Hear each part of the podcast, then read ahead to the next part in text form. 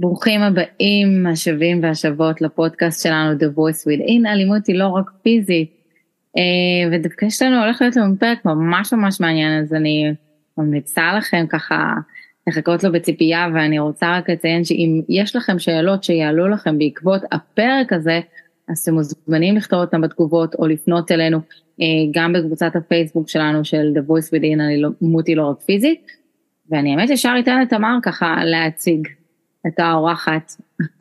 אז האמת היא שאני מתרגשת לא פחות מהאורחת שלנו, אה, ואיתנו היום תהיה עטרה ביסמוט, שהיא מתמחה בנפגעי אה, קשרים נרקסיסטיים ואלימים, ושיטת הטיפול שלה היא שיטת טיפול של LI-CBT, ואני אגיד ככה, לפני שאני ככה אתן אה, לעטרה להגיד שלום, זה שלעטרה יש דף אינסטגרם מדהים, שאני פשוט ישבתי יום שלם עליו, עברתי כל סרטון, כל פוסט, אה, קראתי, אה, והוא סופר מיוחד, סופר ייחודי, ועוד מעט אנחנו נציג אותו. אז עטרה, שלום, מה שלומך? שלום וברכה, אני בסדר, מה איתכם?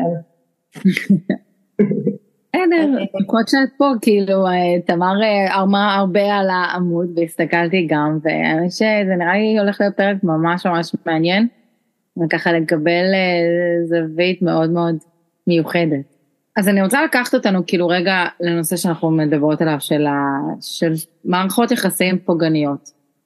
אז איך זה בעצם כאילו בא לידי ביטוי שכאילו מישהי באה בתהליך או מישהו, אה, כי את מדברת שזה בעצם יש מחשבה ואת רוצה להפוך את המחשבה דרך הרגש, נכון? לכבד אותה מחדש כן, בעצם. כן, כן. אז אם את יכולה אולי לתת דוגמאות, כאילו לבעצם, א' קודם כל אני באה אשמח גם איך, איך הגעת לזה, כאילו למה דווקא זה, ואיך זה דווקא בא ביטוי כאילו בפועל כשבא באמת מישהו ו... אז, אמ, אז, אז ככה, אם, אם מדברים על אלימות אה, מילולית, אלימות, אמ, אלימות מילולית היא, והתשובה, זאת אומרת הרעיון שלה טמון במילים שלה, זה מילים, ומילים בסופו של דבר הופכות למחשבות, הופכות לרעיונות, הופכות לאמונות, איך אנחנו מסתכלים על עצמנו.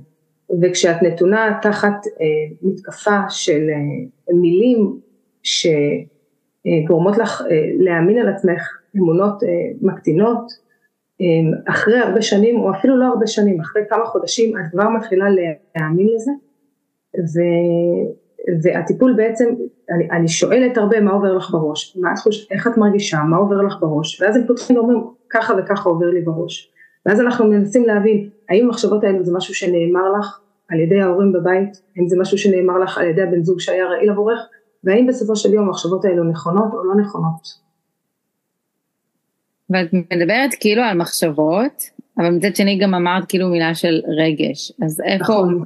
כאילו, כאילו כשמדברים ושואלים מישהו על, על כאילו מה עובר לך בראש, אז הרבה פעמים זה לא רק המחשבה, זה מחשבה שבעצם מבוססת על רגש. אמ, המחשבה מולידה רגש, כן. אבל אני חושבת אה, שמה שדנה בעצם אומרת, או מה שהתרה אומרת, אמ, זה שיש משהו במערכות יחסים שהן אלימות, ועל זה אנחנו מדברות, או במערכות יחסים מול גבר שהוא נרקסיסט, אמ, שהמילים האלה, או בשביל לשרוד את אותה מערכת יחסים, את חייבת לעשות ניתוק לרגש.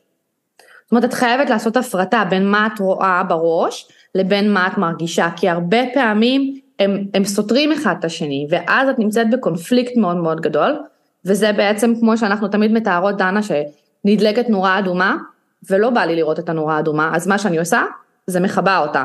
אז אני מכבה את הרגש שלי, או אני מכבה את המחשבה שלי, ו- ואת יוצרת בעצם איזשהו קונפליקט פנימי עם עצמך, והקונפליקט הפנימי הזה מייצר איזושהי קרקע אה, שבעיניי היא כמו רעידת אדמה כזאת, ומתוך הקרקע הזאת למילים שלו, או למה שקורה בתוך המערכת יחסים, הוא מתחלחל יותר מהר פנימה, השבר הזה פשוט מאפשר אה, לאותו בן אדם לבוא ו- ולהתחיל לעשות את העבודה, כי המילים, המילים אה, משפיעות עלינו, ואז נוצר ניתוק בעצם, כי אני יכולה להגיד המון פעמים שבחוויה שלי מאוד קשה לי להבין בין מה אני רואה לבין מה אני מרגישה לבין איך אני מגיבה לסיטואציה, זאת אומרת, כי זה, וזה מתחבר המון לתהליכים שנקראים גז לייטינג, או מה שאנחנו דיברנו היום אה, כן.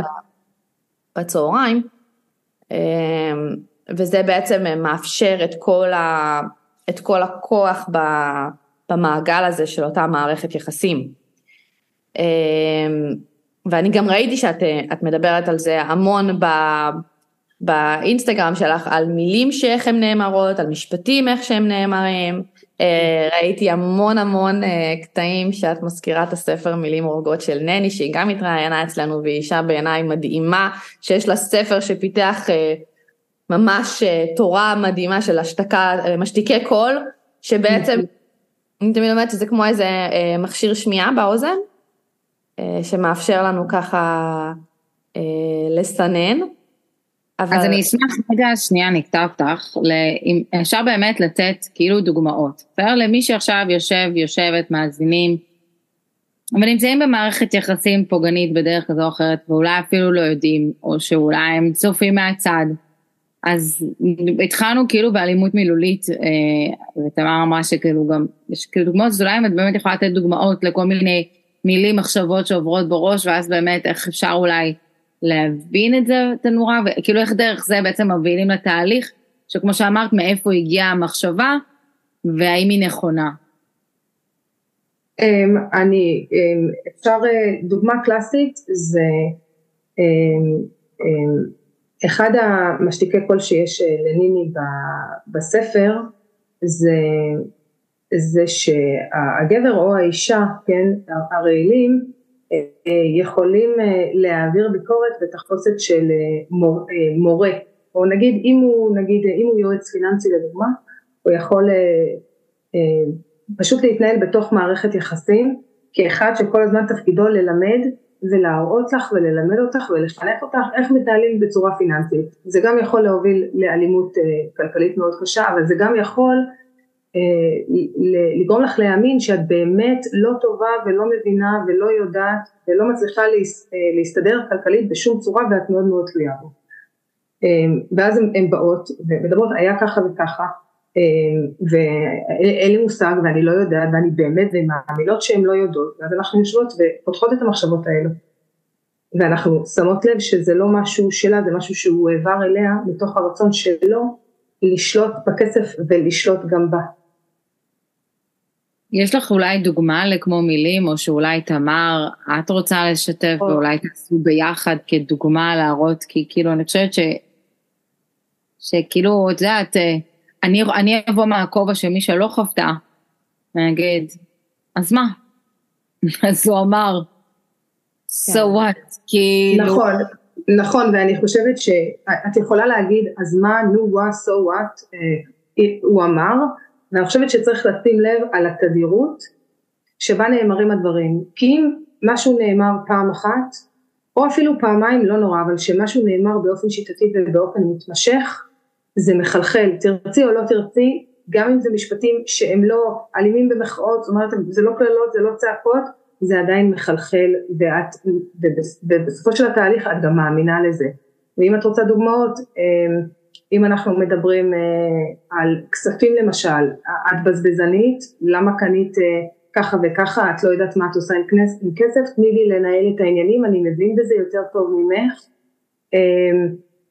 ואני אתן אפילו דוגמה אצלי, שזה בא מתוך מקום של דאגה, רצינו להתפתח כלכלית, נכון. לקנות עוד בית, אז כרגע מורידים את הבזבוזים לרמות ממש נמוכות, פעם קודמת אה, הסברתי אה, אפילו לדנה איך עשינו חשבון אה, על ההוצאות המוגזמות שלי, ש... בחיים לא אשכח את ההשוואות האלה. כן, יום אחד הוא ישב איתי בבית והסביר לי, תקשיבי יקירה, את לא יכולה ללכת לקנות כל יום ארוחת צהריים של, הייתי קונה שקית במבה. במבה בסופר, במכולת מתחת לעבודה שלי, זה היה עולה 8 שקלים כי זה כאילו אה, קיוסק. ואז הוא עשה לי חשבון שאם אני אקח 8 שקל כפול 22 ימי עבודה, זה היה יוצא איקס כסף כפול 12 חודשים, זה עולה מלא מלא כסף, אני מוציאה איזה 3,000-4,000 שקל על במבה. אבל אם אני אקח סנדוויץ', אז סנדוויץ' לחם עם גבינה לבנה, אה, זה עולה אולי יותר משני שקלים. כמה כסף חסכתי? חסכתי מלא כסף. אז הוא לא אמר לי את זה בקטע שאת בזבזנית, אלא הוא אמר לי כרגע יש לנו מטרה, הוא היה רותם אותי למטרה, יש לנו מטרת על, מטרת העל עכשיו לקנות בית, אז עכשיו אנחנו חוסכים בהוצאות uh, שהן שלך. Uh, אני יכולה לתת לך דוגמה ש... אותי אבל זה כאילו מטריף, את מבינה? כאילו... כן, אבל, אבל את אומרת את זה נקודתית, ואת אומרת, אוקיי, הוא צודק, בואי, אתה לא יכול לחסוך בדברים הגדולים, אז בוא נחסוך בדברים הקטנים, והוא צדק. כי, כי יום אחד הוא עשה לי על הטלפון, פעם היה הטלפונים היה ממש יקר, אז הוא לקח לי את כל הטלפון, ממש תקשיבי, את מדברת, הוא לקח לי פילוח של כל השיחות טלפון שלי. הוא אומר, את מדברת עם החברה הזאת מלא, ואת מדברת עם החברה הזאת מלא, במקום שנגיע לחשבון של 400 שקל, לכי תשבי איתה על כוס קפה, לשעתיים כוס קפה תעלה לנו אה, עשרה שקלים, חסכת מלא מלא כסף, אז לא הייתי יכולה לעבור, וככה דרך אגב הפסקתי לדבר עם חברות. אם לא הייתי מכירה, הייתי חושבת שאת נשואה, היית נשואה לתימני, בלי להעליב. אה, לא, אבל את רואה, ואני אגיד, הנה, עטרה נתנה דוגמה ממש קלאסית על זה שהם מילה או פעולה. אני אה, בעבודה שלי מנהלת עסקאות של מאות אלפי שקלים, אוקיי? מתעסקת בנדל"ן, קונה, מוכרת, זה מה שעשיתי אז. אה, ויום אחד אנחנו הולכים להפקיד את הצ'ק בחשבון בנק, והוא אומר לי, לא, את לא צריכה להפקיד את הצ'קים. ואני אומרת לו, למה אני לא צריכה להפקיד את הצ'ק? לא, את לא יודעת. מה זה אני לא יודעת? לפני שהכרתי אותך היה לי חשבון בנק, הפקדתי צ'קים, הייתי מנהלת עסק, אני באה להפקיד את החשבון, עכשיו הוא עומד לי מאחורי הגב, הוא נצמד ממש ממש חזק, הסטרס שלי עולה למעלה, ואני עושה טעות בהפקדה, ואז הוא צועק, הנה את רואה, את לא יודעת להפקיד. וזאת הייתה הפעם האחרונה שהפקדתי במשך כמעט עשר שנים. זאת אומרת, את, את בעצם אומרת ש...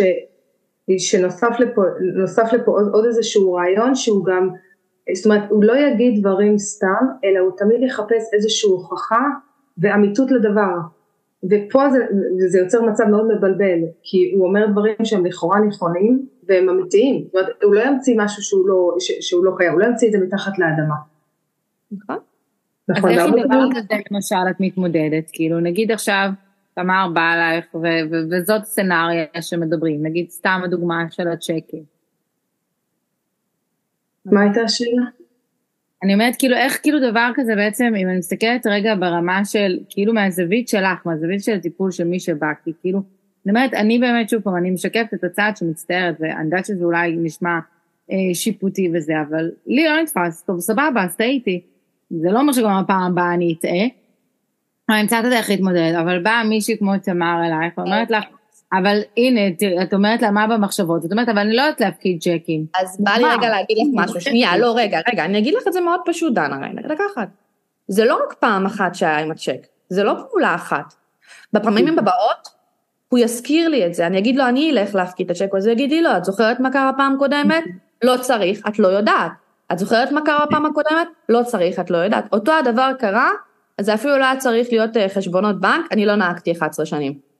11 שנים שהוא היה פשוט בשלושה חודשים הראשונים של הנישואים שלנו, הוא היה בשלילת רישיון, ואני נהגתי לעבודה, לעבודה שלו, כל יום הייתי מסיעה אותו לעבודה, כל יום בדרך הייתי שומעת כמה אני נוהגת דפוק, כמה אני לא בסדר, פיתחתי חרדה, אה, ואז הפסקתי לעלות, לעלות להגה. ולא נהגתי, עד שלא התגרשתי. אמ, אז, אז הפעולות האלה הן לא נעשות באופן חד פעמי. נכון, כי אם זה היה באופן חד פעמי באמת היינו יכולים להגיד אוקיי טעות. אבל בגלל שזה באופן מתמשך ורציף, כאן נכנסת, כאן נכנס בעיה.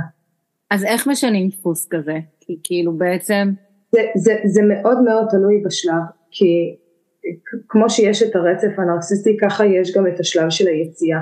וזה תלוי, וזה תלוי מאוד באיזה שלב היא באה.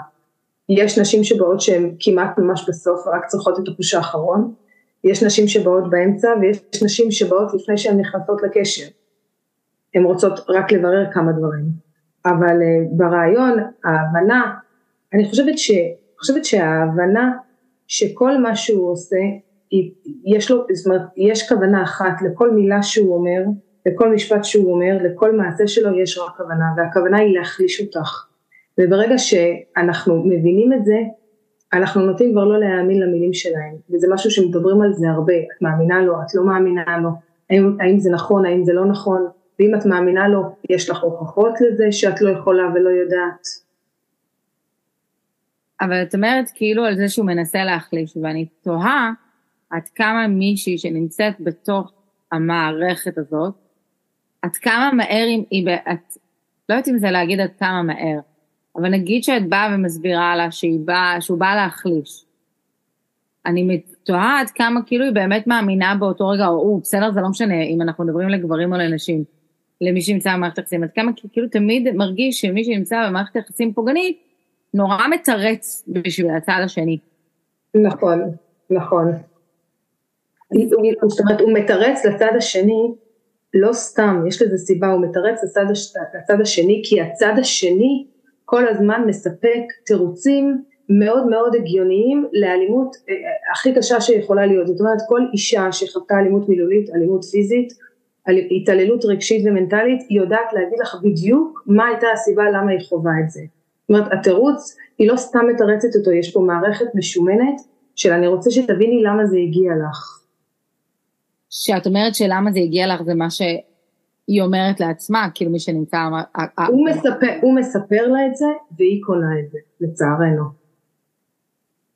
ואני חושבת שכדי לפרק, לפרק את המנגנון הזה, את המעגל האלימות הזה, זה חייב, קודם כל, בין היתר יש הרבה דברים שחייב להבין, אבל חייב להבין שמאחורי כל אקט אלים, או כל אקט של התעללות, יש פה מישהו שמספר לך סיפור למה זה הגיוני, וזה לא הגיוני. זאת אומרת, וברגע שאת מאמינה וקונה לסיפור הזה, את משתפת עם זה פעולה.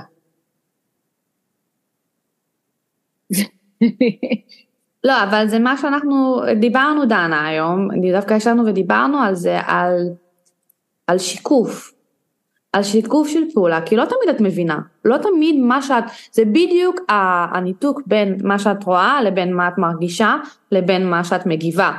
כי לפעמים הסיטואציה לא, לא נראית אלימה כשאת חושבת על אלימות. נכון, כי... כי לא נתפסת כמאיימת, אף אחד לא צועק. נכון, כי, כי הרבה פעמים האלימות היא סמויה, אוקיי? אז א' כל, המשפטים לרוב הם סמויים, אנחנו לא מדברים פה על בן אדם שבא עם גרזן, או בן אדם שהוא אה, אה, בא בקללות וצעקות ואיומים כמו של אה, קרימינל או כמו של מאפיונר.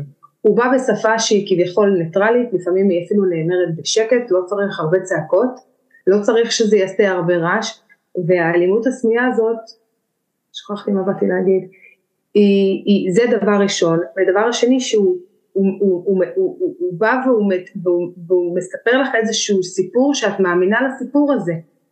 אז זה גם שקוף מספר אחד, וגם יש פה סיפור שאת קונה, כן? כמו שאמרת מקודם על הבית, את האמנת בלב שלם שהאלימות הכלכלית שחווית זה על מנת לקנות בית.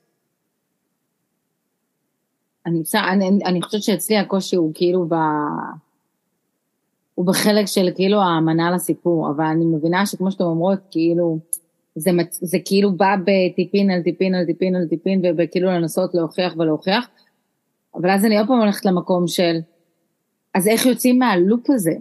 באיזה שלב, כאילו שמישהי שנמצאת, עכשיו כמו שאת אמרת, השתמשת במילה תירוצים, אז בן אדם שכל הזמן מתרץ לעצמו, אני תוהה כאילו, איך אפשר לעזור לבן אדם הזה רגע לפקוח את העיניים, ודי חלאס על התירוצים. זה אולי... לפקוח את העיניים.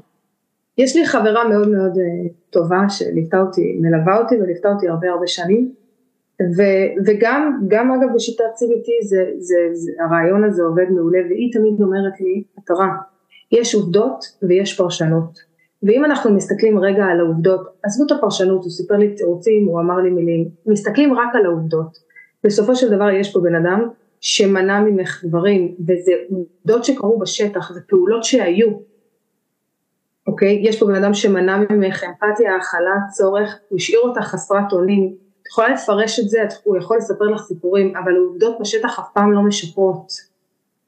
אם, אם יש לו כסף להימורים אבל אין לו כסף להביא לך, אה, לקנות אוכל, או שהחשבון בנק שלכם הוא לא משותף, או שהוא, אה, או שהוא עושה מהלכים ולא מעדכן אותך ומשאיר אותך חסרת, חסרת קול, זה עובדות שקורות בשטח. אז כאילו בעצם בטיפול את עובדת דרך לציין את העובדות? בהחלט כן, מציינים את העובדות, כן? בואי תספרי לי מה קרה, מה היה. ואז נכנסת תמיד השאלה, ואז, ואז, ואז, ואז צריך לפרק ובאמת לשאול את השאלות הנכונות, אם את מאמינה לו, האם את מאמינה לסיפור, כי יש סיפורים שמחזיקים שנים, אם למשל אלימות בשם הדת, הוא רב, הוא ראש כולל, הוא רב של קהילה, אבל בבית הוא משתית טרור בשם הדת, הכל צריך להתנהל לפי איזשהו קו הלכתי שלו, והוא מביא את כולם אה, להאמין בזה שזה הדבר הנכון.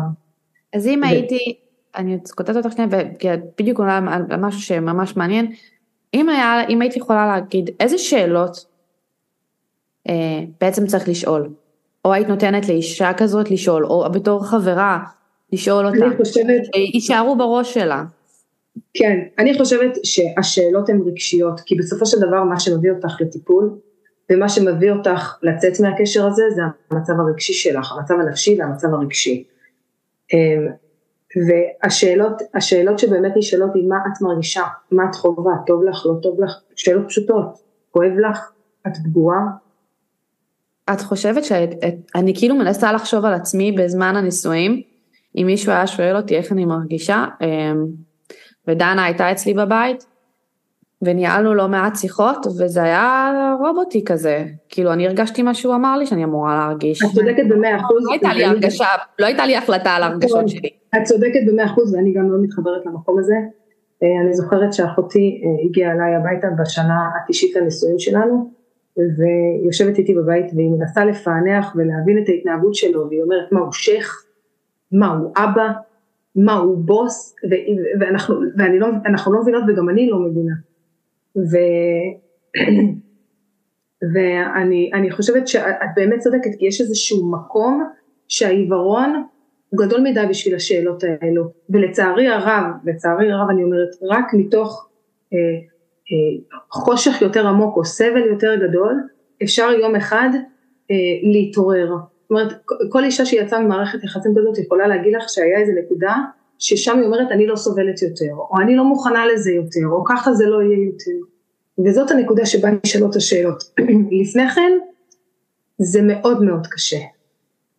אז, אז בעצם... השאלות של הרגע שאת אומרת הן שאלות שנכונות למי שנמצאת בהתחלה של קשר, למי שנמצא בהתחלה של קשר פוגעני. אבל כשזה מגיע למצב... אה, כן, כשאת מאמינה לסיפור שלו, כן, כשאת מאמינה לסיפור שלו, כשאת בשבי המנטלי הזה, זה כמעט כמו קריאת ים סוף, זה נס. זה כאילו, אני יכולה להגיד שתמר יודעת, אבל כאילו זאת הייתה גם חוויית התסכול שלי באותו יום אצלה בבית של, אתה מדבר ואתה מדבר לקיר, עכשיו זה לא קיר אחד, כי גם הוא קיר. זה כאילו אתה מדבר עם שני אנשים שאין אין, אין שיח, כאילו אתה, כל אחד מדבר במנטרה שלא קשורה ולא ריאלית ולא זה, וסת, ואני זוכרת שכאילו, כאילו, התהייה שלי בין ילד לצי הייתה כאילו, מה אני עושה? בסוף לא משנה, הפלתי את הכל עליי ואמרתי אני רגישה, ובזה סיימת השיחה, ואז, אני חושבת שכאילו התסכול של מי שצופה מהצד זה כאילו, איך אתה רגע עוזר לפקוח את העיניים?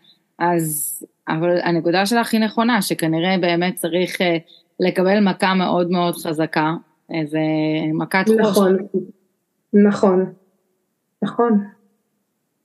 כן, את יכולה להראות מהמטופלות שאצלך כאילו שזה באמת המכנה המשותף, המכה שלך. אני יכולה להגיד לך מהניסיון שלי, אה, גם בחיים הפרטיים שלי, גם מהסובבים אותי, אה, גם מחברים וחברות משפחה, וגם מהמטופלות, לרוב כשאת, כשנמצאים בתוך הבועה הזאת, בוא נקרא לזה, מאוד קשה אה, לעשות שייק לבן אדם ולעורר אותו, אבל ברגע שמשהו נרקע בדבר הזה, איזשהו חור, חריץ, משהו, קרן אור, משם אפשר אה, להתקדם הלאה. ורוב המטופלות באות הרבה אחרי, הרבה אחרי, תראי, הרשת מוצפת במידע, האינטרנט מלא במידע, המון אנשים מדברים על זה, זאת אומרת חיפוש קל נרקסיזם באינטרנט, אה, פייסבוק מלא קבוצות, ברגע שאישה שואלת את השאלה הראשונה, היא כבר התחילה במסע החוצה, והשאלה הזאת, זאת אומרת, עד לנקודה הזאת זה החושך, מרגע שהיא שאלה את הנקודה הראשונה, ברגע שהיא התחילה לשאול את השאלה הראשונה, המסע שלה, והרבה פעמים הן באות רק לקראת הסוף, כשהן רוצות רק אה, לחתוך את הקשר האחרון, או לאבד את מה שקרה, או להבין לעומק, או כדי להימנע מלהיכנס לעוד מערכת יחסים כזאת. בוא נגיד, לה, בוא נגיד לך כזה דבר, עוד לא הייתה לי מטופלת שהתקשרה ואמרה אני נשואה ואני לא יודעת כלום, כי אם היא לא יודעת כלום היא, היא גם לא תבוא. מה השאלה הראשונה לדעתך שכאילו שהן שואלות את עצמן כשככה מתחילה את המסע או שזה באמת משתנה?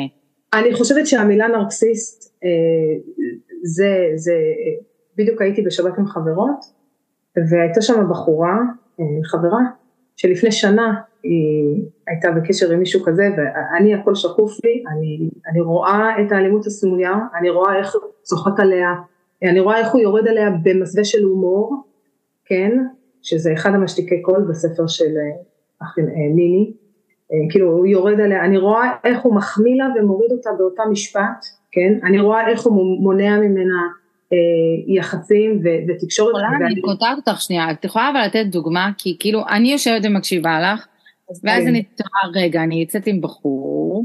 רגע, אז הנה דנה, שנייה, אני בדיוק פתחתי, אני חייב, וזה בדיוק מה שאני באתי לשאול, אבל אני אתן לך את הדוגמאות ותיתן לנו. כי את כתבת פה, וזה בדיוק מה שאני מנסה, יש, יש פה משפטים שהם אמורים להדליק אלף נורות אדומות, ואני חייבת להגיד לך כן. שגם אחרי, אחרי הניסויים שלי, אני לא יודעת אם, זה, אם היה מדליק לי נורה אדומה, זאת אומרת, אני לא, עד היום לא כן. מבינה עד הסוף את הגבול.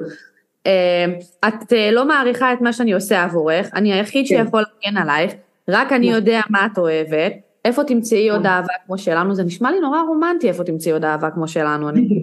אה, אף אחד לא יאהב אותך כמו שאני אוהב אותך, זה גם נכון. נשמע לי מאוד רומנטי. נכון. החברות שלך, החברות שלך לא טובות עבורך? דנה, אני אוהבת אותך, אבל אולי את לא מספיק.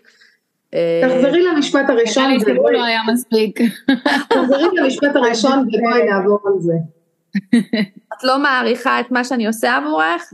כן, את לא מעריכה את... את לא מעריכה, זה משפט קלאסי של, של, של, של אלימות סמויה ואני אסביר גם למה. אחד הדברים חושבת זה יותר. מה? זה נורא מפחיד, זה בדיוק כמו שאני עכשיו חושבת אלוהים. אחד הדברים שהכי לא מדוברים באלימות נפשית ונרקסיזם זה בעצם העניין של המניעה של הצורך. זאת אומרת, אה, נרקסיסט יכול לתת לך הרבה דברים. אה, גבר אלים, אה, וכנ"ל אישה אלימה, כן, יכולים לתת לך הרבה דברים. יכולים לתת לך כסף, בית, הם יכולים לקנות לך דברים, הם יכולים להוציא אותך לאכול, הם יכולים, הם יכולים לקנות לך, כן, אבל מה שאת באמת רוצה, את הדבר שאת הכי הרבה רוצה, שמה פתאום אין להם יכולת לתת. וזה משהו שאני רואה שאין קשר רעיל בלי המניעה של הצורך הזה. אמ, זה, וזה, וזה אינדיבידואלית לאישה או לגבר, כן? יש גבר שהיה רוצה יותר יחסי מין ואשתו מונעת את זה במשך הרבה זמן. יש אישה שרוצה לדבר איתו רגע, רק שתקשיב לי ותדבר איתי, ואת זה הוא מונע, אני לא מדבר איתך, אני לא יכול לדבר איתך, כן, ומביא תירוצים, התירוצים אגב שדיברנו עליהם לפני קצת זמן. יש אישה שתרצה שהוא יהיה עם הילדים, ופתאום הוא עובד כל היום. זאת אומרת, המניע, המניעה הזאת היא מקום שמאוד מאוד מחליש, ואגב, המניעה הזאת היא גם מקום של שליטה, כי ברצוני אני נותן לך את הדבר שאת הכי הרבה רוצה, וברצוני אני גם לוקח, זאת אומרת שהוא גם יכול לשלוט, לשלוט על ידי הצורך שלה, על ידי זה שהוא מזהה את הצורך שהכי חשוב לה, הוא גם שולט במצב רוח שלה. כי אם אני מספק לך את מה שאת רוצה באותו רגע, אז הנה את מחייכת, אבל אני גם יכול לקחת לך את זה בשנייה וחודשיים עכשיו את תוכה. וזה לא עניין של, סליחה על הביטוי, אבל בחירה? אני לא של של אותה אישה, זאת אומרת, זה שמנעת את זה ממני, כי, כי יש משהו בזה שאם אתה מונע את זה ממני, אז מה, אני, אני, אני פסיבית, אז אני לא מקבלת, אז מה, אין לי יכולת להגיב לזה? זאת אומרת, אם מונעים ממך, קומי לכי, לא מקבלת את מה שאת רוצה, ביי, אוקיי, למה נכון, לתפעל את הדבר הזה? כן, נכון, אבל בואי לא נתעלם מעצם העובדה שאני בחרתי. אני, כן, נגיד אני או מישהי אחרת בחרנו להיכנס למערכת יחסים עם האיש הזה, אוקיי? עכשיו, כשאנחנו נכנסות למערכת יחסים עם מישהו, יש, יש משהו שנקרא אתגמים שבשתיקה, אוקיי? אנחנו לא רשמנו את זה, לא דיברנו על זה, אוקיי? אבל ההסכם הזה הוא קיים, ומהו ההסכם הזה? לפעמים זה אמפתיה, לפעמים זה הכלה, לפעמים תעזור לי עם הילדים, אני אכין עבורך ארוחת צהריים, אנחנו נתחלק חצי חצי בהוצאות של הבית, זה הסכמים שהם כתובים, זאת אומרת, כן. אף אישה לא קמה בבוקר ואומרת לעצמה, אני פסיבית בזה שהוא לא, הוא מונע ממני. אני רגע ארוץ איתך קדימה. כי לפני הילדים הייתם חברים, והיה את הזוגיות, וההתנהגות הזאת היא דפוס once מהרגע הראשון. אז, אז כשאת יוצאת איתו לדייט, או שאת יוצאת בפעם הראשונות והמניעה הזאת מתחילה, שם זה השורש של הדבר, שם אתה נכון, מוכן נכון, אה, נכון לדעת. איך להגיב או לא להגיב, נכון, אם להגיב. מסכימה איתך במיליון אחוז, ואחד הדברים שהיום, ואני אני גרושה בת 37, ו- וכן, אני בעולם של הדייטים, ואחד הדברים שמנחים אותי היום, כשאני יוצאת לדייט, זה, ו- ו- ואני נכנסת למערכת יחסים של חודש, חודשיים, שלוש, כן, אני, אני שמה לב, אני שמה לב האם הוא מונע ממני את מה שאני צריכה, ויותר מזה אני אגיד לך, אני אפילו אעשה איזשהו משחק קטן, ויזרוק לו רעיון, ועשיתי את זה לא פעם אחת.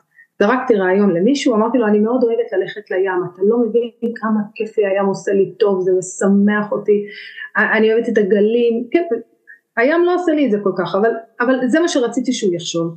ואמרתי לעצמי, בוא נראה מה הוא יעשה עם מידע שעכשיו סיפקתי לו. מה את חושבת שהוא עשה? התקשר אליי אחרי כמה ימים, והוא אומר לי, אתה רואה, אני פה עם חבר, אני הולך לים, הוא לא מזמין אותי. מניעה של צורך או לא מניעה של צורך? חצוף. לא מאה אחוז מניעה של צורך. רגע, בואי, הנה הסיטואציה. דנה, את תעני, כי את הבריאה בינינו. מניעה של צורך או לא לא מניעה? של צורך? אני אגיד לך מה, אני, אני חושבת שנורא הייתי מקשיבה כאילו באמת גם בטונציה ושל איך זה נאמר, בקטע של זה נאמר, וואי, אני הולך אה, לים עם חבר ו- ודווקא חשבתי עלייך, כאילו כי אמרת, כי זכרתי שאת אומרת שאת אוהבת את הים, אוקיי, לבין כאילו הלכתי לים ויעני אונה לך ואונה לך ואני לא מזמין אותך ולא... אוקיי. אוקיי, אין בעיה, ומחמת הספק, אני אקח את האלטרנטיבה החיובית שאת אומרת, זה לא היה אונה לך אונה לך, זה היה אני מעדכן אותך שיצאתי לים, תפרגני לי איזה כיף לי, אוקיי? ואז יש- המשכתי, עלייך, עלית לי בראש. יופי, והמשכתי כמה ימים אחר כך, מספרת לו עדיין את הסיפור של הים, אתה שומע איך בא לי ים, בא לי איתך בים, אני מדגישה לו, כן, אני רוצה שאתה תיקח אותי לים. לא עובר שבוע, או אפילו פחות, הוא מעלה סטורי שלו ב- בים, עם בקבוק קולה ופחית בירה. מה את אומרת על זה? רגע, אני מוציאה את האצבע המשולשת ואומר ביי ביי גזגז. באמת? באמת? למה? מה? למה? לא. כי אני חושבת שאם את אני, באה יש לי שאלה, עטרה, באמת, כאילו, אתם כן. קובעים לדייט, עזבי עכשיו מה הוא מעלה באינסטגרם, קבעתם לדייט, למה את לא אומרת, אה, הדייט הזה אני אנחנו קובעים, הולכים לים? זאת אומרת, למה את לא מביעה את הרצון שלך של אנחנו? ואז אם הוא מונע את זה, אז אולי הייתי אומרת, זכותו המלאה ללכת לים גם בלעדייך, כאילו, את, צודקת לגמרי. בעיניי כאילו, אני חושבת, במקרה לא? שלי זה היה משחק של באמת להבין האם, האם הוא, הוא רוצה, באנגלית אומרים ready, willing and able, האם הוא רוצה, יכול, האם הוא רוצה ויכול, האם יש לו את היכולת, פשוט כשאני מבקשת להיות שם, זה היה מבחינתי טסט לכל דבר, והוא נכשל בטסט הזה. אבל אני יכולה להבין את מה שהיא אומרת, כאילו, בואי נסתכל על זה רגע מזווית, בסדר? כאילו, אני לא חושבת שצריך לשפוט כאילו על הפעילות הראשונה. אבל אם את באה ואומרת לבן אדם, אני אוהבת משהו, ואז אני הלכתי בגישה האופטימית שהוא הולך לאותו מקום והוא אומר, וואלה, איזה קטע, ב... יצא בספונטניות שקפצתי עם חבר לים, ו...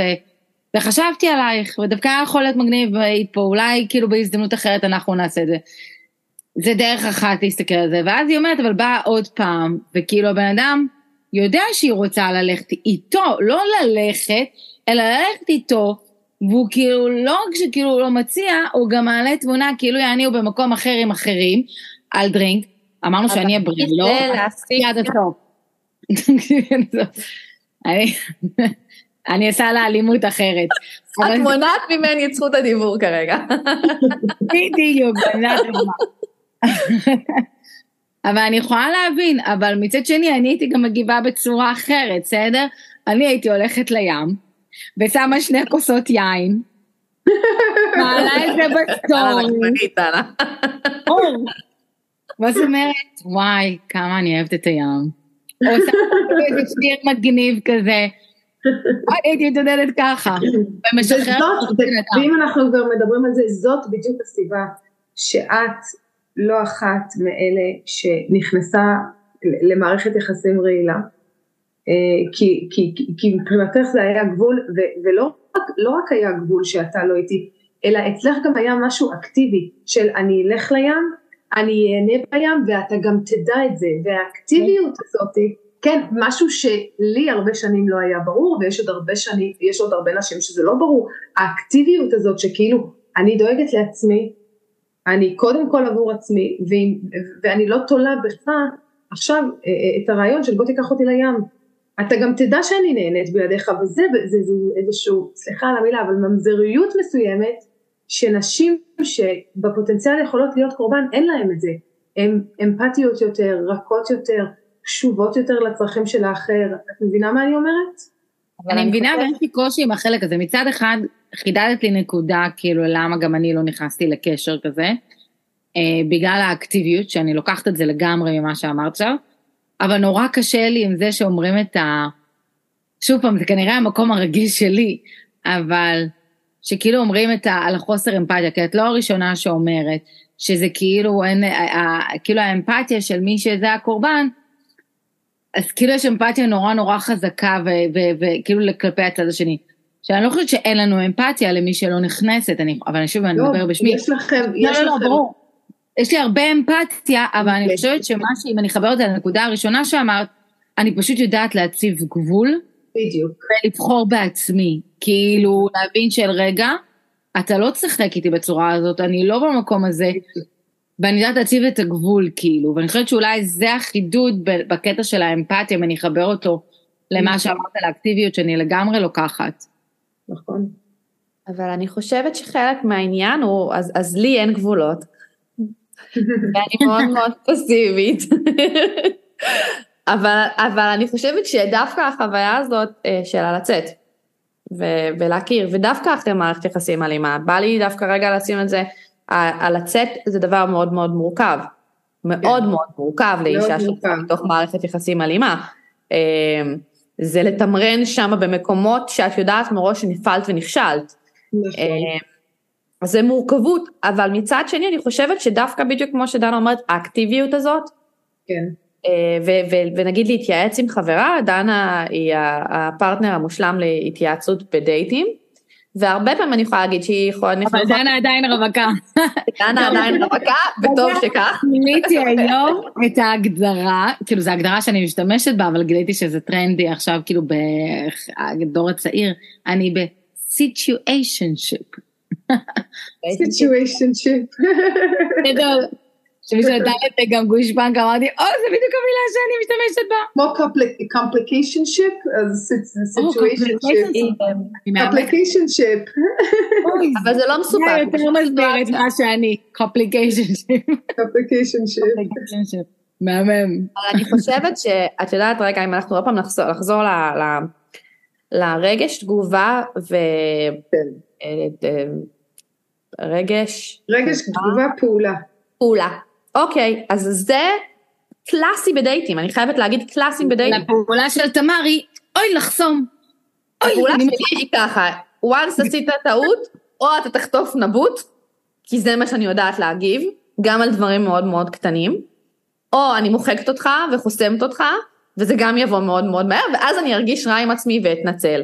אבל, אמ, אבל אם אני רגע אהיה רגע ברגע של רצינות, אני חושבת שהרבה יותר קש, קשה לי לקרוא סיטואציות אה, זוגיות, קשה לי יותר לקרוא סיטואציות מול בן אדם, והדרך שלי להתמודד עם זה הייתה אה, שהרבה פעמים ביקשתי את האמת. זאת אומרת, אני, יותר קל לי להתמודד, קשה לי עם סאבטקסט, זאת אומרת, אם מישהו אומר משהו ומתנהג אחרת, זה באופן אוטומטי גורם לי לקצר במערכת, עם זה אני לא יודעת להתמודד.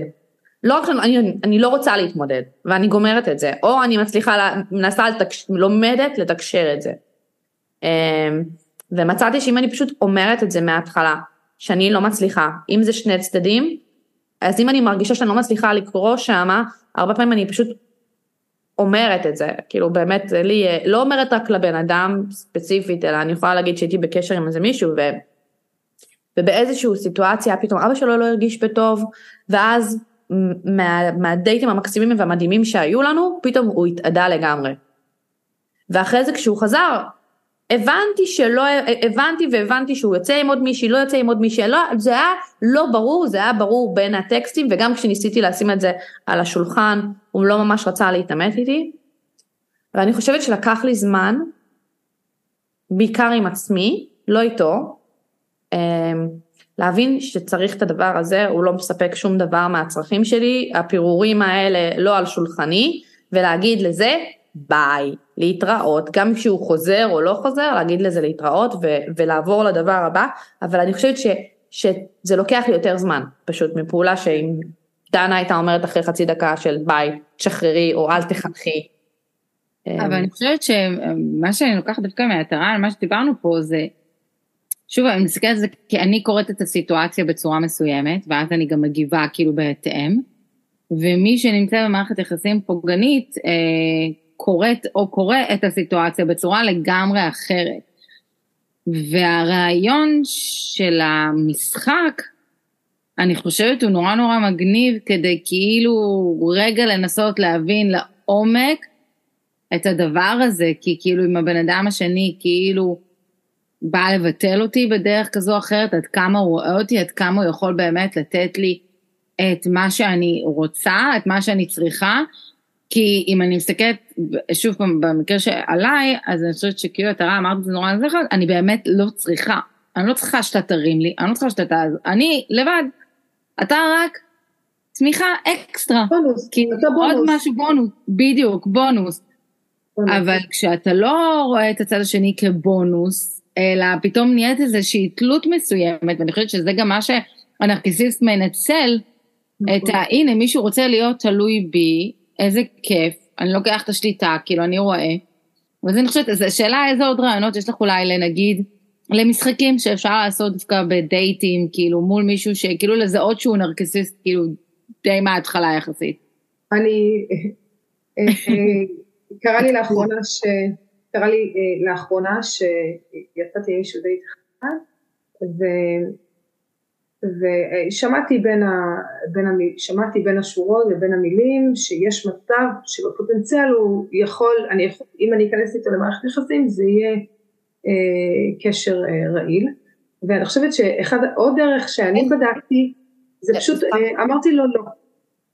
וברגע שאת אומרת לו לא, את יצא ממנו משהו אחר כי הוא כבר הבין שזה לא יקרה והוא הבין שהוא הפסיד והתגובה שלו ללא מלמדת אותי הרבה עליו.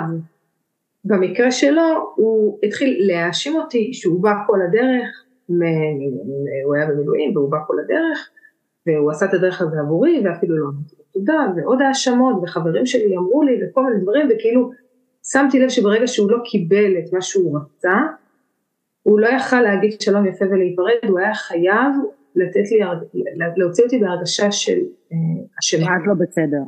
שאני לא, כן, כן. זאת אומרת, וגם, זאת אומרת, משחק שלא הייתי ממליצה לעשות, אבל תנסי רגע אה, להיכנס אה, לראש אה, של נרקסיסט ותזרקי איזשהו משפט או מילה שהם היו אומרים ותראי את התגובות. אם את רואה... אני, אני עד היום, לא, אני, אני קשה לי עם השיח של הנרקסיסטים, אבל אה, רגע, אני לא ממש מבינה אותו, זה כאילו משחק מראש שאני מרגישה שאני מפסידה בו. אבל איזה, איזה, מה את יכולה לזרוק? כאילו, מה? תאשימי אותו במשהו. תעשי לו גז ככה פתאום סתם? כן, כן.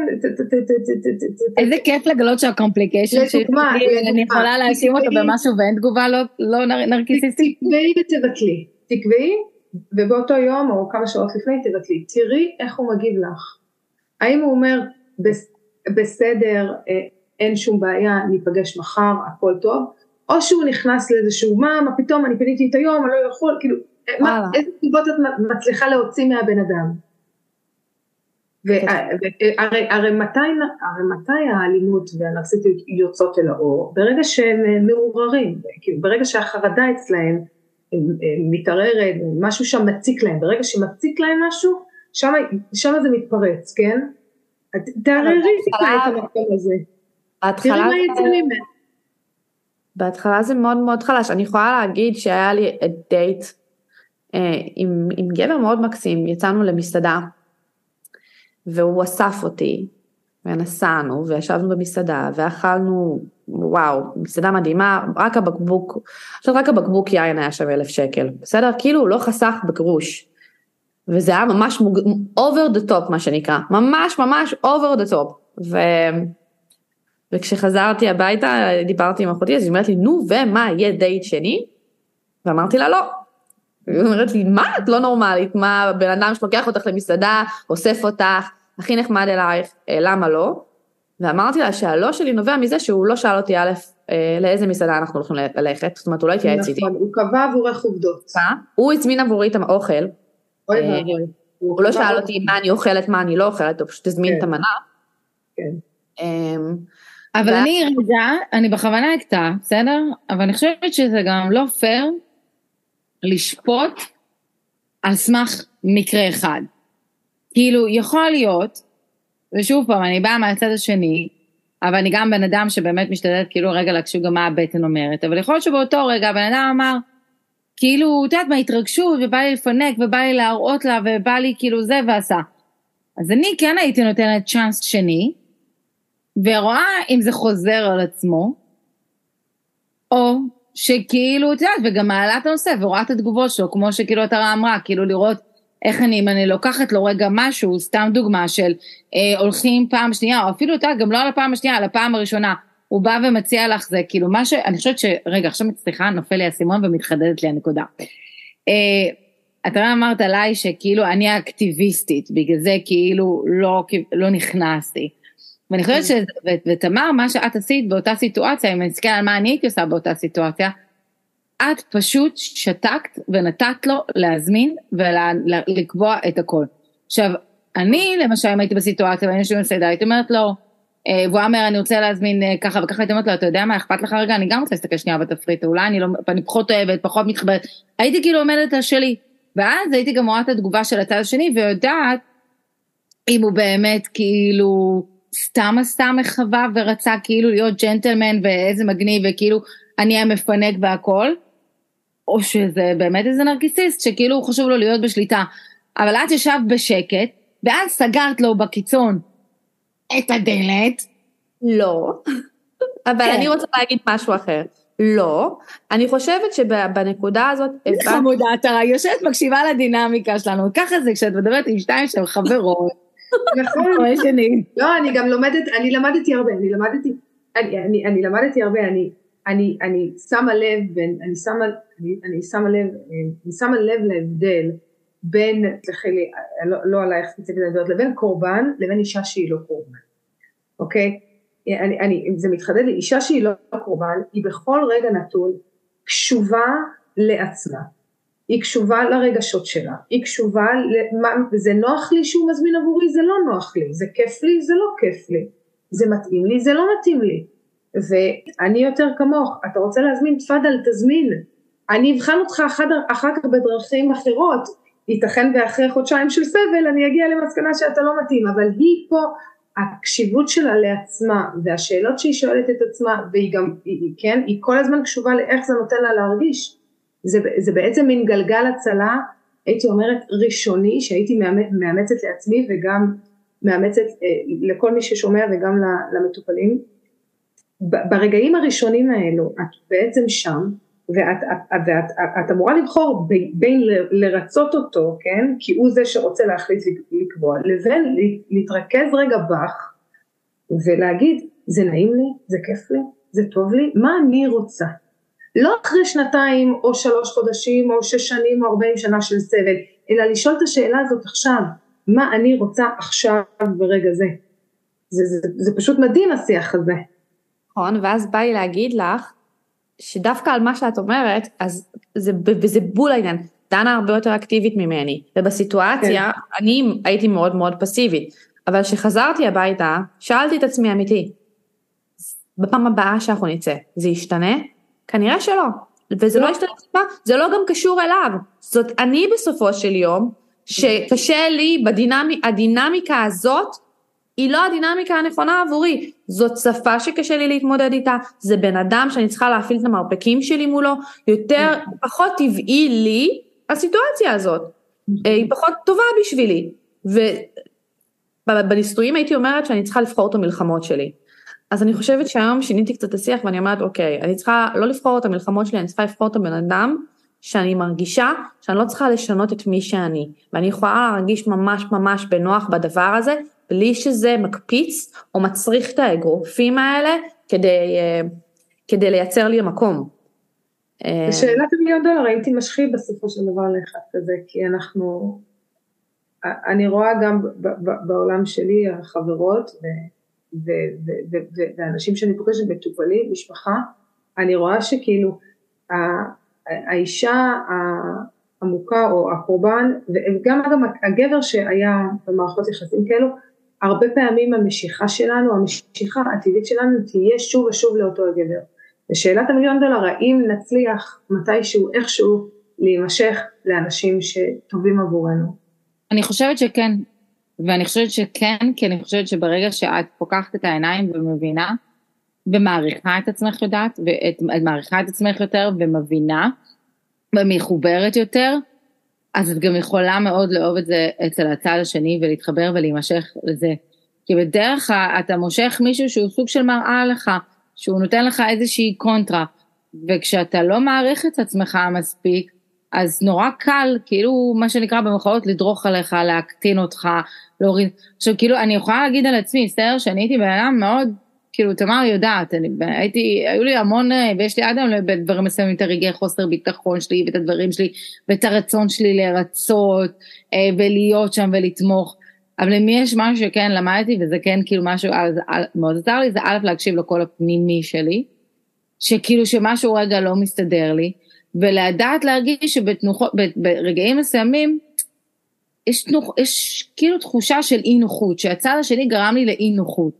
נכון. שיש אי נוחות שאתה יכול להגיד, סבבה, זה כי אני בשנית, זה כי אני ככה, אני יכולה להתגבר על זה, זה בקטנה, לבין אי נוחות שאת אומרת, רגע, יש לי תחושה שאני עוד יאכל על זה סרט בדרך כזו, כזו או אחרת, כאילו אני, יש לי תחושה, כאילו זה כמו שתמר יודעת, הייתי בסיטואציה עם מישהו, אה, ואפשר היה להגיד, לצחוק ולהגיד הבדלי תרבות, כי כאילו הוא דרום אפריקאי ואני ישראלית, וכאילו, ואני גרה בדרום אפריקה, ואתה יושב וכאילו בן אדם, אמנם אנחנו מכירים ונפגשנו כמה פעמים ויש משיכה, פה ושם בקטנה, כאילו כי זה חבר'ה, vibe, אלכוהול, ונפגשים פעם אחת בסיטואציה של אחד על אחד, והבן אדם לא מפסיק להגיד כאילו I like you, I like you, I like you, I like you, לא, את כזה סבבה, הבנו, ליווה אותי לאוטו, והוא אומר לי I love you.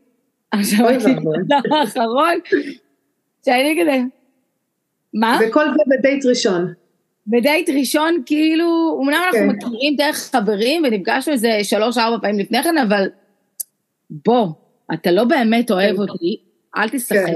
כן. ואז אמרתי, טוב, אולי הייתה לו פליטת פה, כאילו, דרום אפריקאים אוהבים, כאילו, נגיד, אני לא אסיים בחיים שיחה עם תמר ואני אגיד לה בסוף, אה, טוב, אני אוהבת אותך, אבל אני אסיים שיחה עם חברה דרום אפריקאית, זה תמיד מסתיים ב-love you, love you lots, זה כזה.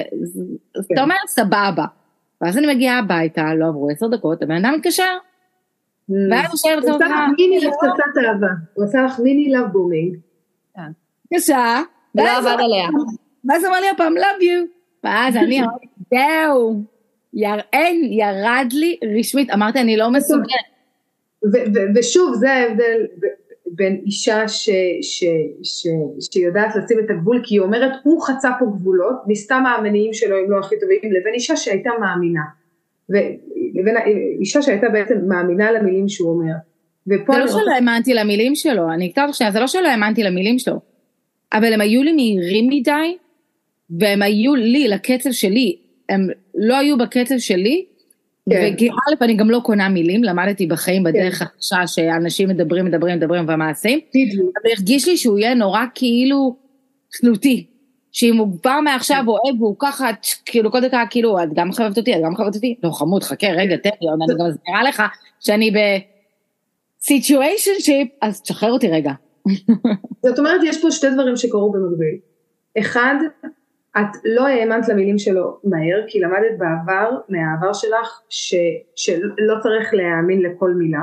אני חושבת שהדבר הזה שנקרא אמון, אמ, שאם אנחנו לא מספיק מודעים, כשגברים או נשים מדברים עלינו, כן, אנחנו נוטים, בלי לחשוב על זה, להאמין למה שנאמר לנו.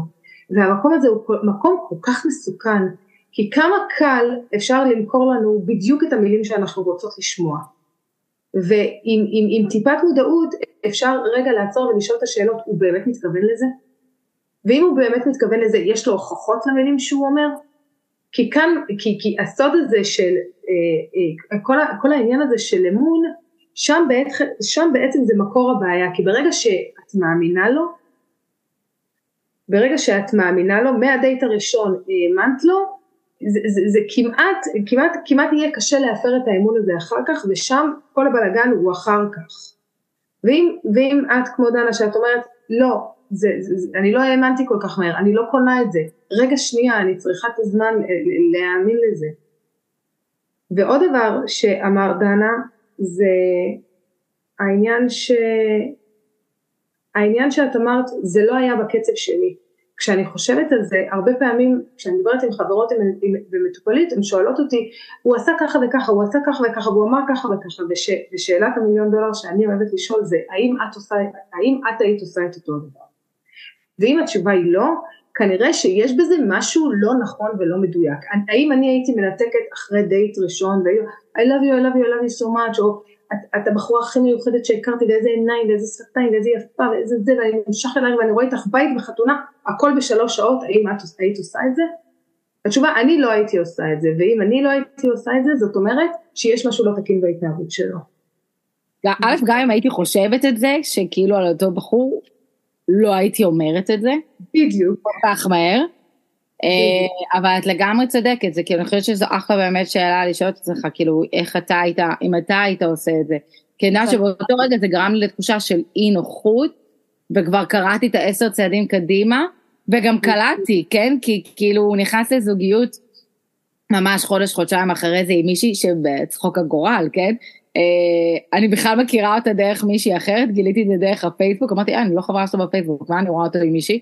אז אני רואה שזה כאילו, הוא כותב לה על הוול, אה, love you boo, כל מיני כאלה, ואני כזה רואה ואבוי, אם אמא היה יוצא איתי והיה כותב לי על הוול דבר כזה, הייתי קוברת את עצמי. אז כאילו ידעתי ש-I touched the bullet וכאילו ויצאתי, אבל, אבל אני חושבת שלמי שמרגיש, למשל בסיטואציה כזאת, שהיא צריכה את האהבה והיא צריכה את החום והאהבה, ופתאום בא מישהו ונותן לך את זה ככה, כן. אז, אז בא לך לקחת את זה, אבל יש כאלה שזה באמת באמת מתאים להם, ואני חושבת שזה הנקודה, כאילו שאם יש משהו שלמדתי שאני, שזה באמת לדעת להקשיב לעצמך, ולהתחבר נכון. לקול הפנימי, ורגע, ואני מאוד לוקחת את השאלה ששאלת, כאילו האם גם אני הייתי מגיבה באותה צורה, וכאילו באמת איך זה גרם לי להרגיש באותו רגע. מה, תמר, אני רואה שאת... כן.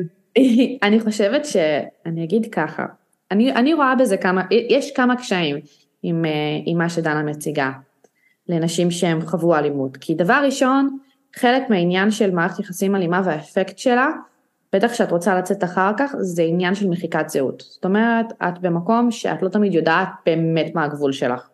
מי את, מה את, מה את אוהבת, מה הוא מציע, ובגלל זה לפעמים את לא גם תמיד יודעת איך להגיב לסיטואציה, כי לא תמיד, חלק מהעניין הוא שלא תמיד את יודעת לקרוא אותה נכון, או את לא סומכת מספיק על עצמך שקראת והבנת את הסיטואציה.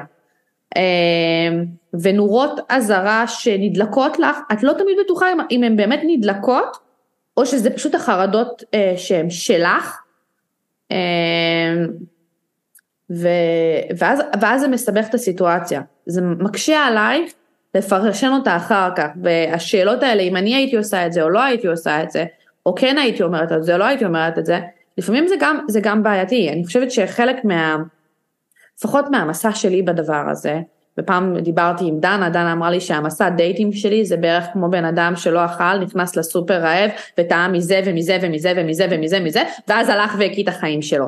וזה פחות או יותר היה אה, התהליך שלי, כי אה, הלכתי, כי באמת לא ידעתי מה אני רוצה. עד היום אני לא ממש יודעת מה אני רוצה. אני יודעת מאוד להגיד מה אני לא רוצה, מאוד מאוד קשה לי להגיד מה אני כן רוצה. לא שהתרה אומרת, זה בדיוק הדרך לעשות האלימינציה הזאת. אבל זה מקשה עליי, זה כמעט ולא אפשרי. אבל לא נכון, אבל גם אם את לא יודעת מה את רוצה, ואת שואלת, ואת אומרת, רגע, האם גם אני הייתי מגיבה ככה? אבל את יודעת שמה שהוא עשה, זה לא מה שהיית רוצה לעשות. אבל אני גם מגיבה לא תמיד בסיטואציה נורמלית. בואי נשים רגע את הדברים על השולחן. ברור שגם את לא, אני לרגע אמרתי קודם. אבל גם אני לא תמיד נורמלית, אבל כי גם, כי זה נובע מה... אבל אני חושבת שזה בדיוק המקום. דווקא להפך, אני חייבת להגיד לך, שעם כל הגברים הכי דפוקים שיצאתי איתם, הם אלה ששחזרו את המערכת יחסים של הנישואים שלי, כי שם ידעתי לתפקד הכי טוב. כי את זה אני מכירה. אז שם אני יודעת, זה המנגנון שלי עובד, אני יכולה למחוק אותו, אני יכולה להעיף אותו, אני יכולה לצרוח עליו, והוא יחזור בחזרה. דווקא את ההתנהגויות האלה, שמה את, דווקא שם את באה לידי ביטוי, זה נשמע כאילו את אומרת במערכות יחסים רעילות, אני באה לידי ביטוי, וזה מזכיר לי שיחות שהיו לי עם, אה, עם, עם חברה מאוד טובה לאורך השנים, שהי, שהייתי אומרת לה דווקא עם, עם גבר שהוא אה, אלפא, גבר שהוא רעיל, גבר שהוא קשוח, אני מרגישה שהנשיות שלי באה לידי ביטוי בצורה אה, הכי, אה, אה, אה, הכי טובה, כן? שם אני כאילו מרגישה שאני חיה באמת מול, מול הגבר שהוא, אני הופכת להיות האישה, הדמות הנשית העדינה שאני יכולה להיות, ואצלך זה נשמע מאוד מאוד דומה. כשאת במערכת יחסים רעילה, את יכולה להיות אה, הכי את, זאת אומרת את יכולה גם לצעוק וגם, זאת אומרת את יכולה להביא את עצמך לידי ביטוי בצורה שהיא אה, נותנת לך משמעות או מהות. לא, אז אני רוצה, אני אדייק אותך על זה. דווקא בהתנהגויות האלה זה מוציא את כל מה שאני שונאת מעצמי. מול הגברים האלה, כשאני צריכה להיות כוחנית, אני הבן אדם... ואולי גם זה, ואולי גם זה, מקום שצריך לצאת החוצה ולא להישאר בפנים. אבל אני לא רוצה להיות כוחנית במערכת יחסים שלי. אבל את צריכה איזון. אני לא רוצה שבן אדם, שאני אצטרך לבוא ולהתנגח על המקום שלי. once אני עושה את זה, תודה רבה, אני מעדיפה, אני מעדיפה שלא. אני רוצה להיות במקום. לאו דווקא צריכה לבוא ולהתנגח, זה לדעת לעמוד על שלך. את לוקחת את המילים רגע לקיצון שלהם. זה לקחת רגע ולהבין מה אני רוצה.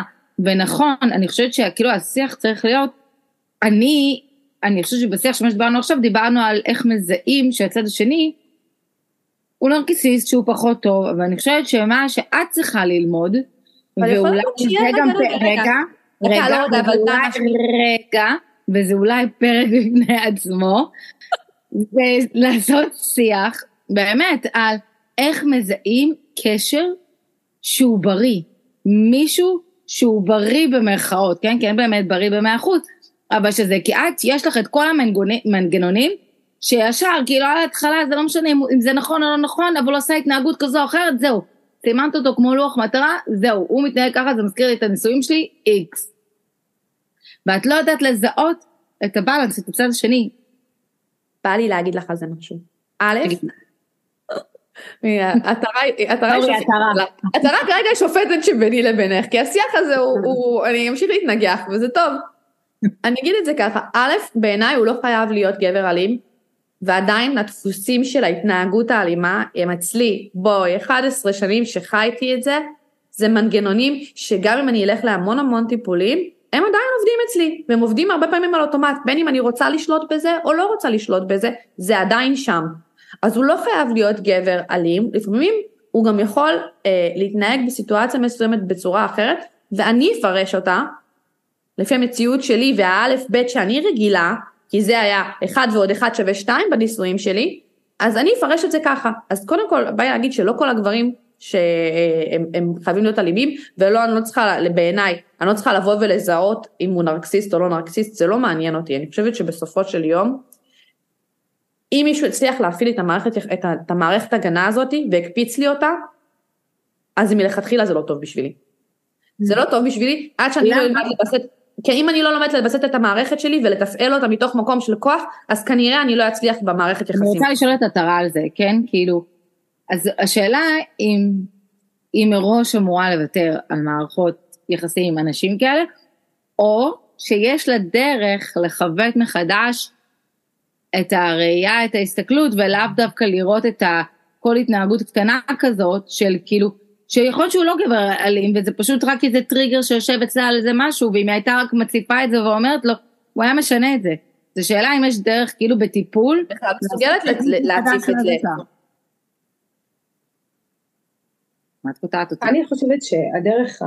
אה, תקשיבי, בואי נדבר פחות טיפולי, מניסיון שלי כרגע, אה, אני שמתי לב ש... כשאני חזרתי למערכת אה, יחסים אה, שאני יודעת שהגבר הוא רעיל, יכולתי לעשות שם תיקון הרבה, שאני, תיקון גדול שאני הייתי צריכה עבור הנפש שלי, מאשר שאם הייתי נכנסת אה, למערכת יחסים עם גבר אה, טוב או נורמטיבי לכאורה. כי דווקא במקומות, דווקא כשאת עומדת מול הטריגר ממקום מודע, שם את יכולה להתחזק ולעבוד על עצמך בצורה אולטימטיבית.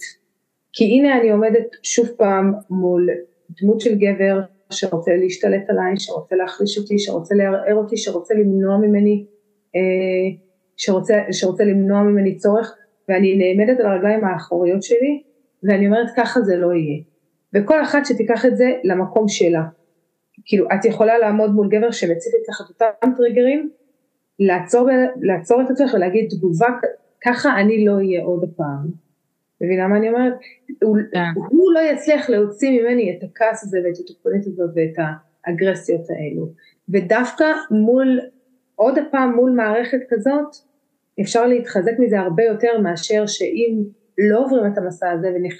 ונכנסים לזוגיות רגילה, אז יש פה איזשהו פספוס, כי אפשר להתחזק רק מתוך המקום של הטראומה, וזה ממש טיפול בטראומה זה אותו דבר, הרבה פעמים מחזירים אותם בדמיון, אנשים שנפגעו בפוסט טראומה, אה, אנשים שנפגעו אה, גם עכשיו במסיבה ברעים, כן, אנשים שנפגעו מחזירים אותם גם בדמיון וגם כשהם מוכנים מחזירים אותם לסצנה עצמה ושם ההתחזקות קורית.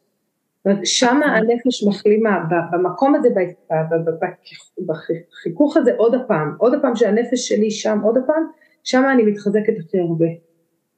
אז אני לגמרי מסכימה איתך כי במקרה... אבל, אבל צריך לעשות את זה רק ממקום של מודעות על, מודעות על לכל מילה שיוצאת לו מהפה, למה המטרה, לאן הוא רוצה, מה הוא מכוון, צריך להיות מודעים, זאת אומרת זה שלב הרבה אחרי היציאה מהקשר וההחלמה, זה שלב כאילו אני מוכנה לחזור לזה, אחרי שהחלמתי, הבנתי, אני מודעת, ועכשיו אני מוכנה לעבוד על עצמי בתוך המערכת. אז השאלה גם לא נכון באמת לעשות את השלב הזה גם בליווי של מישהו שיודע לשקף לך מהצד, ולתמוך בך כדי שלא תמצא את עצמך. אני לגמרי מסכימה איתך, אני חושבת שזה להפך, כאילו... מאה אחוז, ורוב, אבל זה מאוד תלוי, תראי, יש נשים שיגידו לך, לעשות כזה דבר זה, לר, זה לרצות להישאר או להיות בתוך הקשר, ויש נשים שיגידו לך, אני לא רוצה, אני רוצה ללכת עכשיו בית, תקחי אותו ממני, אז פה אין את העניין הזה, היא לא רוצה, היא, היא, היא, היא רוצה רק ללכת והיא לא רוצה לשמוע, יש אישה שתגיד לך, אני רוצה נקמה, יש אישה שתגיד לך, אני רוצה ניצחון, אני רוצה להרגיש פעם אחת חזקה מולו, וזה תלוי מאוד איפה הן עומדות ומה הרצון שלהן ואיפה הן מרגישות שהן רוצות לעבוד, על מה כרגע אני רוצה לעבוד. זה מעניין מה שאת אמרת, דווקא אני ממש יכולה, כאילו אני אגיד לך את זה ככה, אני ממש יכולה להתחבר לזה לכל הנקודות האלה ב, ב, בכל הדייטים שיצאתי, זאת אומרת, עם הצורך שלי בהתחלה לקבל את השליטה בחזרה, את המקום נכון. שאני רוצה שיהיה לי בו כוח, כן. אה, מול ההבנה שבאיזשהו שלב כבר לא בא לי את הכוח הזה כי זה לא משרת אותי, אני מבינה שאני חזקה, נכון. לא בא לי להשתמש ממש בזה, זה כבר לא מאתגר אותי, זה לא מעניין אותי. אה, לבין כמה אני באמת מאפשרת, אבל אני חושבת שהשיח שלי הוא, הוא לא כלפיו, אלא הוא המון פעמים כלפיי, זאת אומרת, אבל ה... כי את גם רגילה לעשות את השיח הזה כלפייך, כי הוא כבר הרגיל אותך במערכת היחסים, כל לא, בדרך כלל רגילה את השיח שלי בדיוק הפוך, השיח שלי בדרך כלל מה הוא עושה ואיך אני מגיבה. והיום אני במקום אני ששיניתי את השיח, אלא אני כל הזמן מנסה למקם אותי מול הסיטואציה, ואיך אני מתמודדת מולה. זאת אומרת, אם אני מרגישה שלא, אני לא מצליחה לתמרן שם ולהביא את עצמי לידי ביטוי, ואני אנסה פעם אחר פעם, אני אנסה, לפני שאני מרימה ידיים, לנסות להביא את עצמי, ואני מרגישה שאני נתקלת בקיר, בין אם זה הוא או לא הוא, זה לא, יכול, לא, זה לא חייב להיות דווקא הוא, זה יכול להיות גם אני, זאת אומרת החוסר יכולת שלי לבטא את עצמי במקום הזה או הוא פשוט שלי. אז אני מעדיפה לשחרר כי זה פשוט לא נכון עבורי. זה לא נכון לשלב שאני נמצאת בו. נכון, אני... נכון, ואני רוצה להוסיף ולהגיד שמשהו שעובד עבורי לא יעבוד עבורך ומה שעובד עבורה לא יעבוד עבורה. ואין כזה דבר פרוטוקול, פרוטוקול יציאה מקשר רעיל שיכול לעבוד עבור כולם. יש אחת שהיא, יש נשים שיגידו אני רוצה לנקום, תעזרי לי לעשות איזשהו צעד ש, ש, ש, שהוא יתחרט. יש נשים שיגידו כל מיני דברים, כל אחת בשלב שלה. ויש אחת שאומרת, אני, תני לי להתחזק במקומות אחרים, מול ההורים שלי, לא מולו, אני לא רוצה להתעסק עם זה ever again. זה מאוד מאוד אינדיבידואלי, מה, מה היא רוצה, מה הנפש שלה, מה כרגע הנפש שלה צריכה להרגיש. בשביל ההחלמה. זו נקודה נורא חשובה, כי בסוף כל אחד צריך לדעת איך נכון לו להתמודד עם הטראומה שלו, ומה הכלים שהכי מתאימים לו, בגלל זה לכל אחד גם מתאים סוג אחר של טיפול וסוג אחר של נכון. מטפל, אה, ותהליך יציאה לגמרי שונה, ואני חושבת שזה לגמרי מסכימה, ואני רוצה לקחת אותנו כאילו לסיכום, מה לך חשוב שכאילו ייקחו מהפרק הזה ממי שמקשיבים לו? איזה כלים, טיפים, כן, מה היית רוצה? אני חושבת שהדבר הראשון שהייתי רוצה זה לזכור כל העניין של האמון במילה, העניין של האמון והעניין של הכוח של המילה. הרי כל האלימות ונרקסיזם מבוסס בעצם על היכולת שלי להאמין בו שהוא דובר אמת. והרי כולנו יודעים שבהתחלה הם יודעים לתת לנו הרגשה מאוד מאוד טובה אה, להתוות לנו איזשהו חלום, למכור לנו איזשהו, אה, כן, דמיון, וכל זה נעשה על ידי מילים. ו, וברגע שאני עוצרת רגע שנייה, אני, אני שנייה עוצרת ואני שואלת את עצמי, למה אני מאמינה לו? איזה הוכחות הוא מביא לי לתלונה? איזה ערך נוסף הוא מביא חוץ ממילים?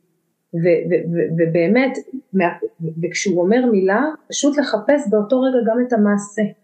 אם יש לי מילה ויש לי מעשה, אני יודעת שיש פה בן אדם שאני יכולה לסמוך עליו, אבל אם יש לי רק מילים ואין מעשים, אז הכל ארמונות, ארמונות של חול, והייתי מאוד מאוד נזהרת. ועוד דבר זה המניעה של הצורך.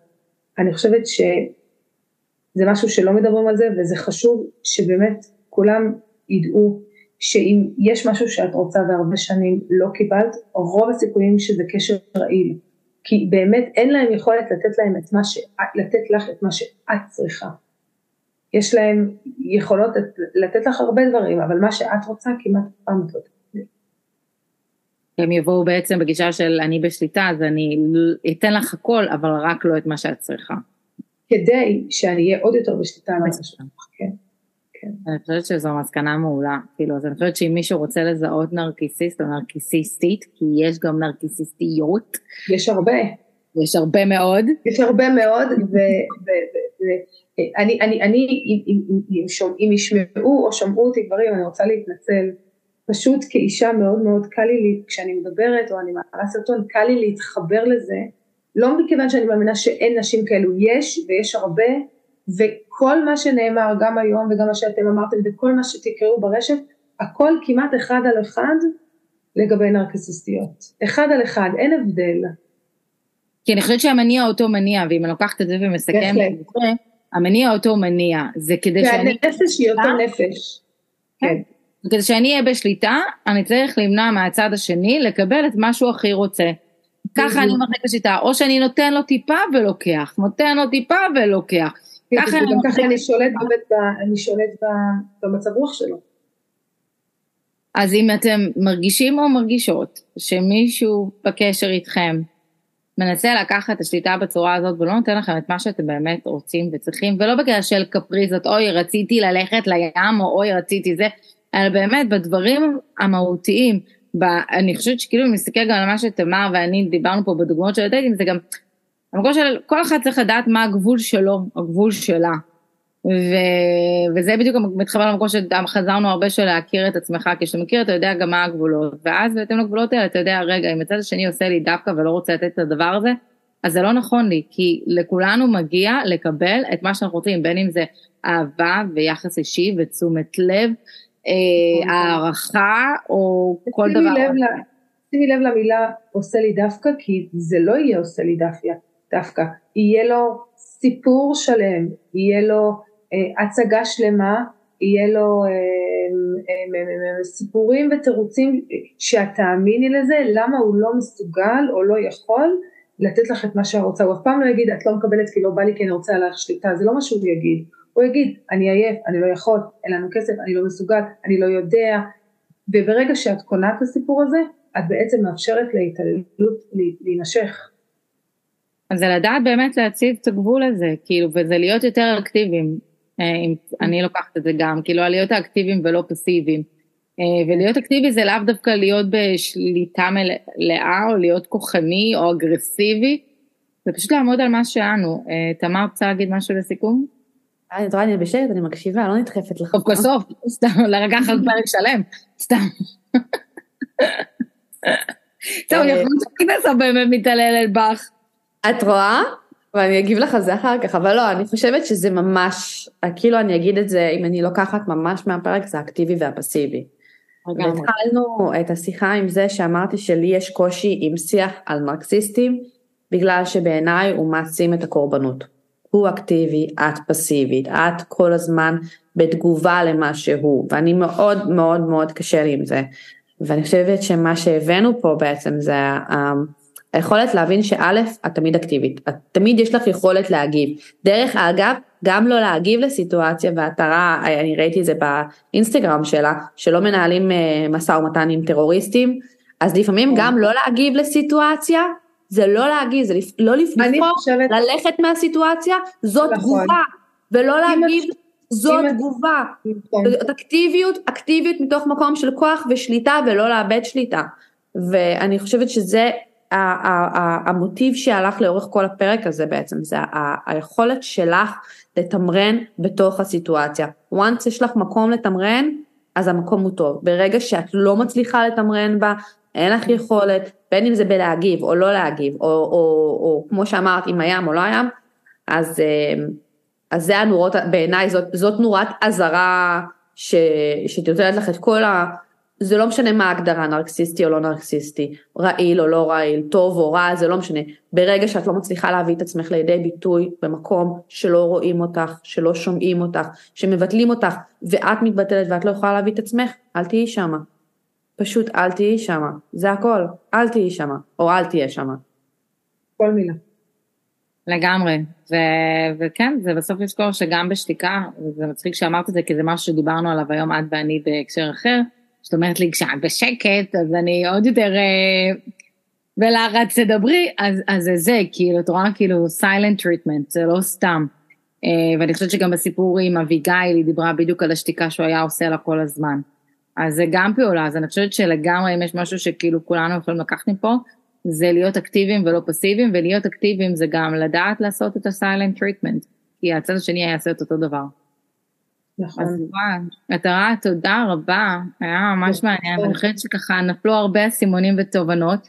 אה, מי שרוצה לגשת אלייך, לשאול אותך שאלות, אנחנו גם נשים את הפרטי התקשרות אה, ואת האינסטגרם ומוזמנים לעקוב אחריה, וכל שאלה מוזמנים לשאול אותנו ואנחנו נעביר לה בשמחה, או שמוזמנים פשוט לפנות אליה אה, ישירות, אז כל הפרטים יהיה ב-about ב-description של הפרק.